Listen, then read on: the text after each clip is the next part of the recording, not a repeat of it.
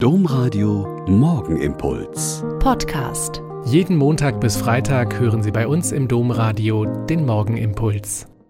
Wieder mit Schwester Katharina, Franziskanerin in Olpe. Ich begrüße Sie herzlich zum gemeinsamen Bieten.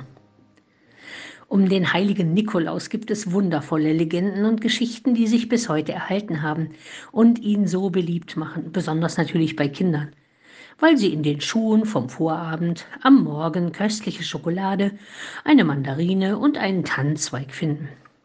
Nikolaus gilt als derjenige, der in der frühen Christenheit die Einheit von Gebet und Gottesverehrung und christlichem Tun so deutlich gelebt hat, dass es die Leute nicht vergessen.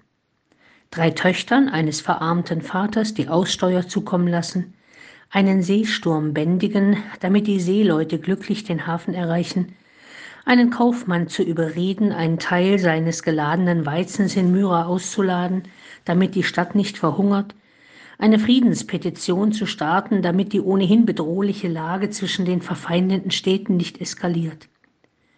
Von einem heutigen Nikolaus habe ich dieser Tage gelesen.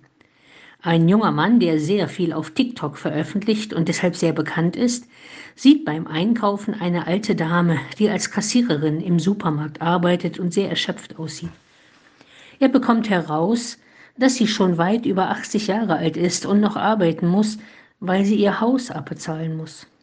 Das berührt und bewegt ihn so sehr, also richtet er ein Spendenkonto für ihr Anliegen ein und in kurzer Zeit haben seine Follower die fehlenden 160.000 US-Dollar gespendet. Sie kann ihr Haus abbezahlen und sich zur Ruhe setzen. Viele Christen, die heutigen Follower, Nachfolgerinnen Christi, wissen um diesen Auftrag, den Menschen mit den Augen Gottes zu sehen und seine Bedürftigkeit erkennen und etwas zu tun. Und manchmal ist es ein entzückend kleines Zeichen einen kleinen Schokonikolaus in einen Briefkasten werfen, hinter einen Scheibenwischer klemmen, ihn aus Versehen an der Ladenkasse für die Kassiererin liegen lassen. Das zaubert Mitmenschen ein Lächeln ins Gesicht und lässt sie für einen Augenblick an die Güte und Liebe unter den Menschen glauben.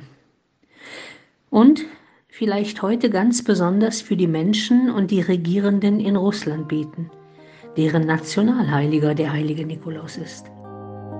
Der Morgenimpuls mit Schwester Katharina, Franziskanerin aus Olpe, jeden Montag bis Freitag um kurz nach sechs im Domradio. Weitere Infos auch zu anderen Podcasts auf domradio.de.